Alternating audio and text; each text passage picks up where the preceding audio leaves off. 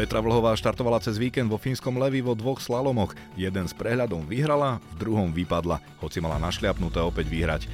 O to však pripravila zbytočná chyba. Možno vyplynula z toho, že sa Petra snažila si ten oblúk čo najviac skrátiť. Zavadila špičkou lyže o bránku. O nej sa možno trochu zvykne hovoriť, že je takou žehličkou, že chodí tak napriamo tie brány, lebo má veľký fyzický fond a možno si mohla tie oblúky viac postrážiť. Nehovorím, že ísť na istotu, ale možno nie na tých jej povestných 100-110%. Strata takmer istého víťazstva Petri Vlhovej však nič nemení na tom, že momentálne je podľa viacerých expertov najlepšou lyžiarkou vo svetovom pohári. Vlastne žásnu na to jej formou tréner Piny povedal, že vyhrať prvé preteky slalome o sekundu a pol to je niečo nevydané a že si na to nespomína za tú svoju bohatú kariéru.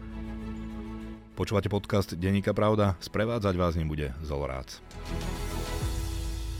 Naša reprezentantka pripravená na štarte. Včera žiarila šťastím, že dokázala získať šiestý triumf tu v Levi. Na prvom medzičase rýchlejšia ako Mikaela Šifrinová. Výborný štart. O téme sa budem rozprávať so športovým redaktorom denníka Pravda a Športwebu Michalom Gavroňom. Ahoj. Ahoj. Slovenská lyžiarská hviezda Petra Vlhová mala úspešný víkend, napriek tomu bola sklamaná. Už v úvode som spomenul, že v sobotu vyhrala slalom vo fínskom Levi, teda jeden z pretekov Svetového pohára, ale v nedelu preteky na tom istom svahu nedokončila. Tréner ju chválil, ale ona bola ustarostená. Nie je to paradox? Je to paradox, ukázal sa, aký ten šport býva krásny a vlastne je krutý za tých 24 hodín na Petre, lebo v sobotu bola fantastická, nemala konkurenciu. Dá sa povedať, že to platilo aj v nedelu. Ak by sme počítali tie kolá v Levi, tak 3 a 3 štvrte bola absolútne v inej lige. Povedal to nielen tréner Pini, ale napríklad aj Mikaela Šifrínová, ktorá cieli povedala, že potom vypadnutí Petri Vlhovej si to víťazstvo jednoznačne zaslúžila a že keby neurobila Petra tú chybu, tak určite Šifrinová teda nevyhrá. Zhodli sa na tom vlastne experti, ale každopádne chybu urobila práve Petra je to škoda, pretože mohla ten víkend naozaj ozdobiť ďalšou stovkou bodov a zakončiť ho takým perfektným výkonom. Žiaľ, nevyšlo to. Spomínaš tu Šifrinovu, tam zvykne byť väčšinou pri chybe superky nejaká radosť e, v tom priamom prenose vidieť na tej, na tej lyžiarke, že tým pádom vlastne ona sa stáva víťazkom alebo postupuje vyššie, ale túto v prípade Mikaeli to nebolo však. Nebolo to tak. Občas pretekárky áno prejavia tú radosť, lebo sa tešia z toho víťazstva. Na druhej strane e, tiež poznajú napríklad pri špicare, čo sa vlastne Petre stalo. To znamená, že zavadila špičkou lyže o bránku, o jej spodnú časť a tým neukončila ten oblúk. To znamená, že neprešla regulérne tú bránku a preto musí byť diskvalifikovaná. Tak pretekárky dobre poznajú, že to je nočná mora pre ne a takáto chyba je hrozná lebo sa stane naozaj v sekunde a už nemôžete s tým nič v zásade urobiť. Druhá vec je, že Šifrinová za tie roky, čo bojuje s Vlhovou vo Svetovom pohári, ako keby dokážu už oceniť to, čo Vlhovej tým robí a ako sa Slovenka posunula. Rivalita medzi nimi je obrovská, o tom nie je pochyb, ale myslím si, že aj ten e, rešpekt vzájomne rastie. Áno, to je známe, že oni sú v podstate celkom priateľky napriek tomu, že sú najväčšie konkurentky. To asi nebýva úplne v športe bežné. Tak Petra zvykne hovoriť, že na kávu s pretekárkami zo Svetového pohára nechodí, ale pripisuje to najmä tomu, že nemá na to veľmi čas. Ale myslím si, že pokiaľ ste spolu možno 6 mesiacov, čo sa týka Svetového pohára a možno ďalšie 4 ešte, čo sa týka prípravy, tak je podľa mňa úplne prirodzené, že sa pozdravíte, prehodíte pár slov možno o tej príprave, ale na nejaké možno veľké kamarátstva to nie je ani Šifrinov, ani Vlhová to v budúcnosti, keď už kariéry ukončia, nevylúčili, tak uvidíme, či spolu budú Američanka a Slovenka chodiť na nejaké to preso. No to sme trošku predbehli, ale naozaj som sa chcel venovať tej chybe, ktorá Petru pripravila o to druhé víťazstvo. Čo o tom hovoríš vlastne, že sa jej toto stalo? Lebo ako si neviem, či spomenul predtým, že ona mala až takmer sekundu a pol náskok pred ostatnými v tom sobotnom kole a v nedelu na tom bola podobne? V sobotu vlastne vyhral takmer 1,5 sekundy. Ten slalom naozaj vyhrala prvú aj druhú jazdu, čo sa nie vždy stáva, ale Vlhova toho bola schopná, potvrdila, že Levy je jej najobľúbenejšie stredisko, vyhrala tam šiestýkrát a vlastne mala na lopate konkurentke v nedelu a mohol to byť 7. triumf, ale nakoniec to nevyšlo. urobila, dá sa povedať, takú školáckú chybu. Ľahko sa to povie od televíznej obrazovky, ale naozaj tie oblúky, keď sú brány od seba zhruba 10, 10,5 metra, naozaj lietajú jeden po druhom veľmi rýchlo a potom pretekárky majú problém sa do nich poukladať. Potom sa ten špicar stane, ale je to jedna z tých základných chýb.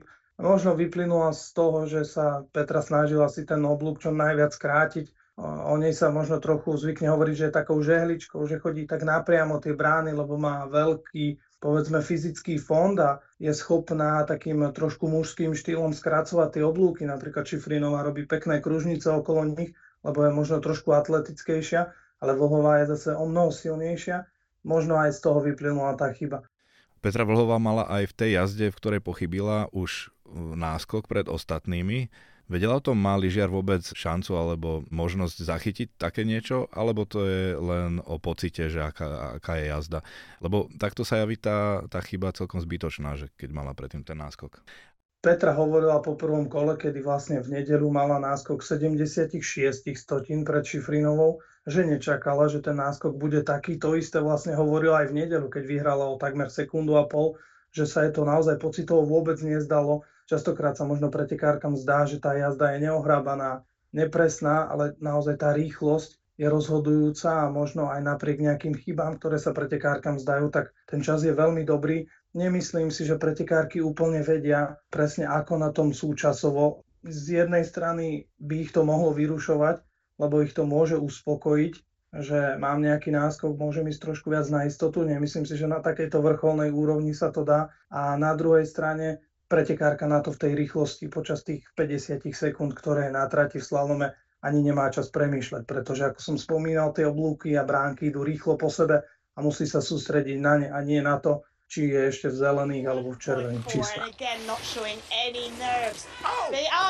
That's Was a that straddle. a straddle? It's over! Oh. Petra Vlahova has straddled Michaela Schifrin. Niektoré pretekárky vyžadujú od svojich trénerov možno aj nejaký spätný feedback z tej trati, aby možno povedali, ako na tom sú. Niektoré to nevyžadujú, niektoré na to ani nevedia zareagovať, lebo majú okolo trate svojich členov, svojho týmu, ale myslím si, že stále platí to, čo som povedal, že Vlhová nepatrí tým pretekárkam, ktoré to chcú a ona je už na takej svetovej úrovni, že chce ísť na 100% vždy, ale teraz naozaj, ako si aj povedal, tá chyba sa javí zbytočne, pretože možno si mohla tie oblúky viac postrážiť. Nehovorím, že ísť na istotu, ale možno nie na tých jej povestných 100-110%, ale možno, že stačilo aj nejakých 90 a myslím si, že by to s prehľadom vyšlo, lebo síce mohla zvíťaziť opäť o sekundu a pol, ale história sa nebude pýtať na to, či vyhrala o 15 stotín alebo o sekundu a pol. Bude sa pýtať na to, či získala tých 100 bodov, možno do celkového poradia a možno aj k dobru oproti napríklad Šifrinovej, Dýrovej, Popovičovej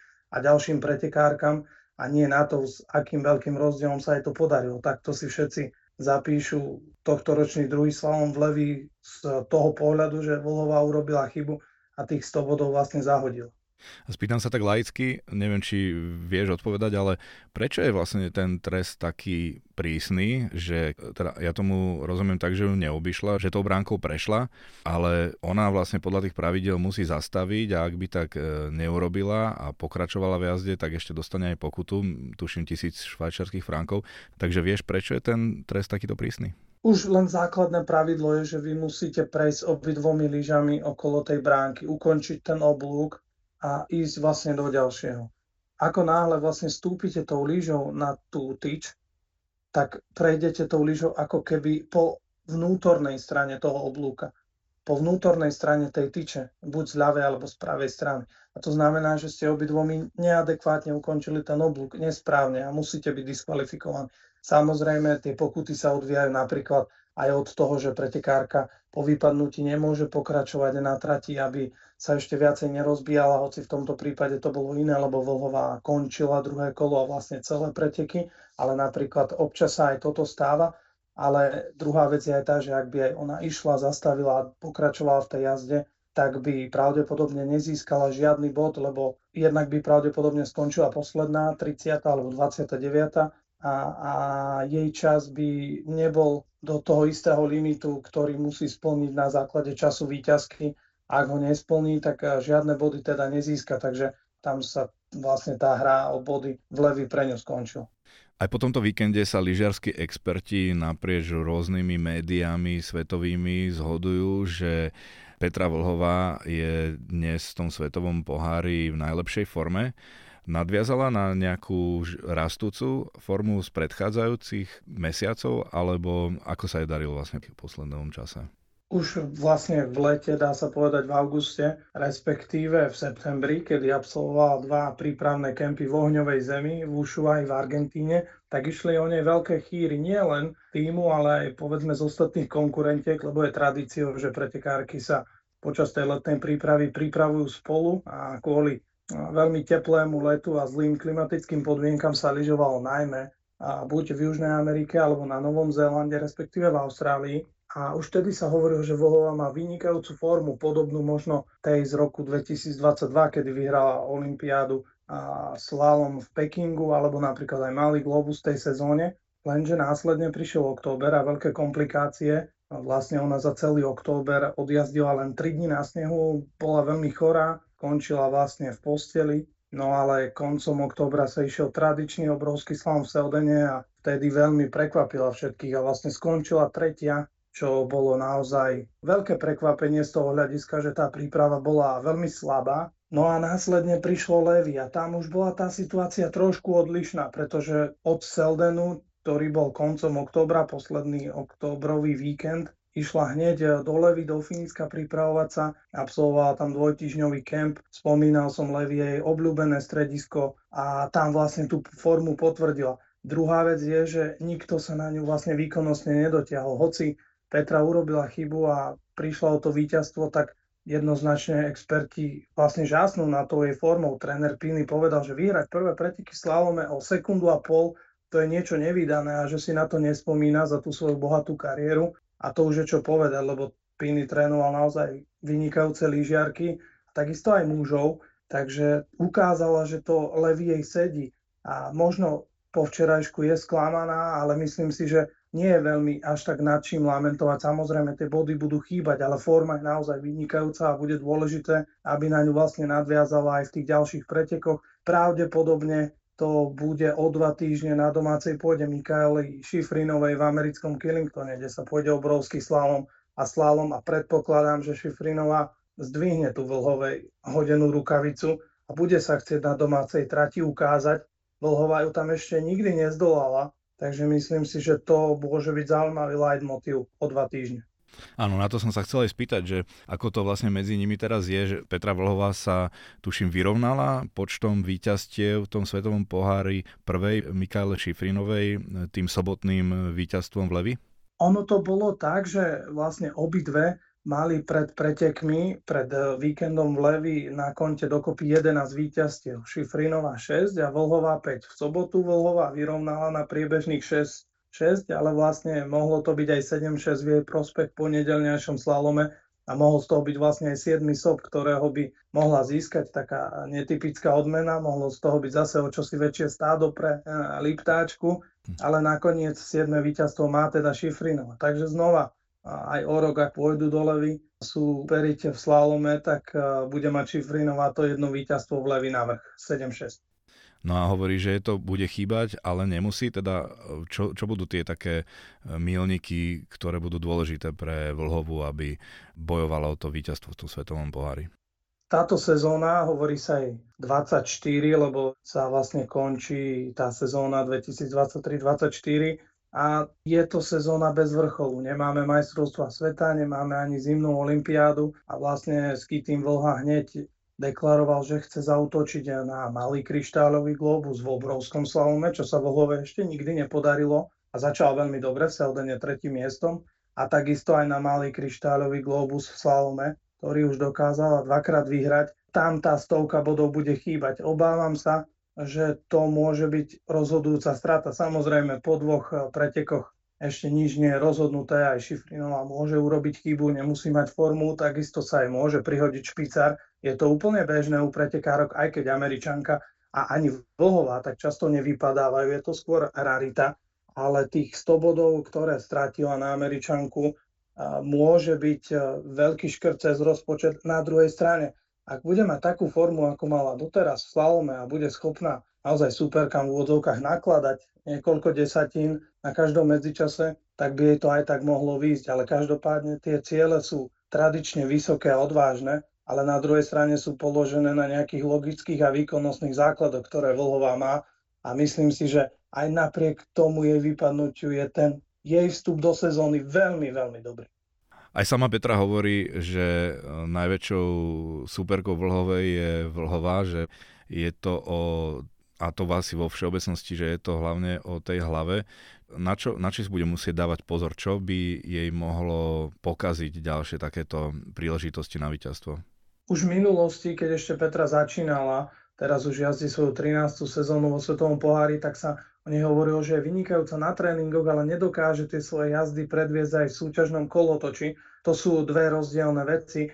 Aj v hokeji, aj vo futbale máme hráčov, ktorí na tréningu vynikajú, ale potom sa pri tej atmosfére zosypú. Všetko je to o tej hlave a vlastne aj na toto Petra, ale aj jej tréneri a takisto aj ostatné pretekárky, napríklad aj Mikaela Šifrinova a ďalšie hovoria, že sú sami sebe súperkami. Ide o to, aby ste tú hlavu tak trochu presvedčili, že na to máte, že ste natrénovali dobre a teraz je to v zásade tréning, len sa na vás dívajú tisíce divákov na tribúnach a možno stá tisíce pri televíznych obrazovkách. Taký malý rozdiel. A Petra urobila v to...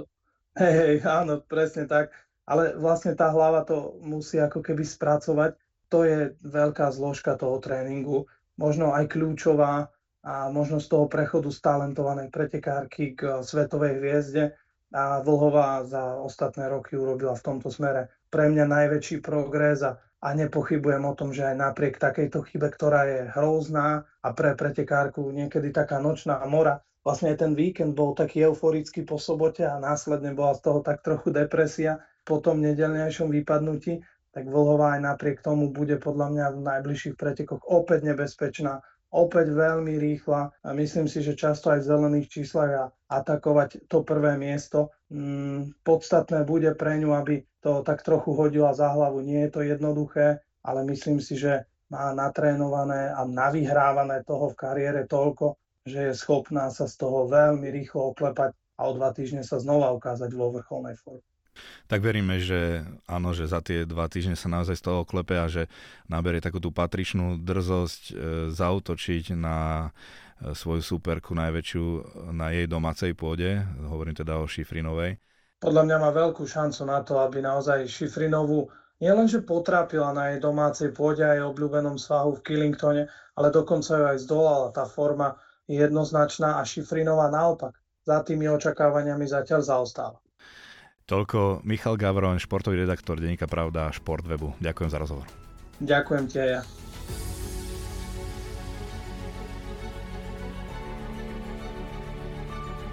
Články k téme nájdete aj v tlačenom vydaní Deníka Pravda a na stránkach Športwebu. Počúvali ste podcast Deníka Pravda, ktorý pre vás pripravil Zol Rác.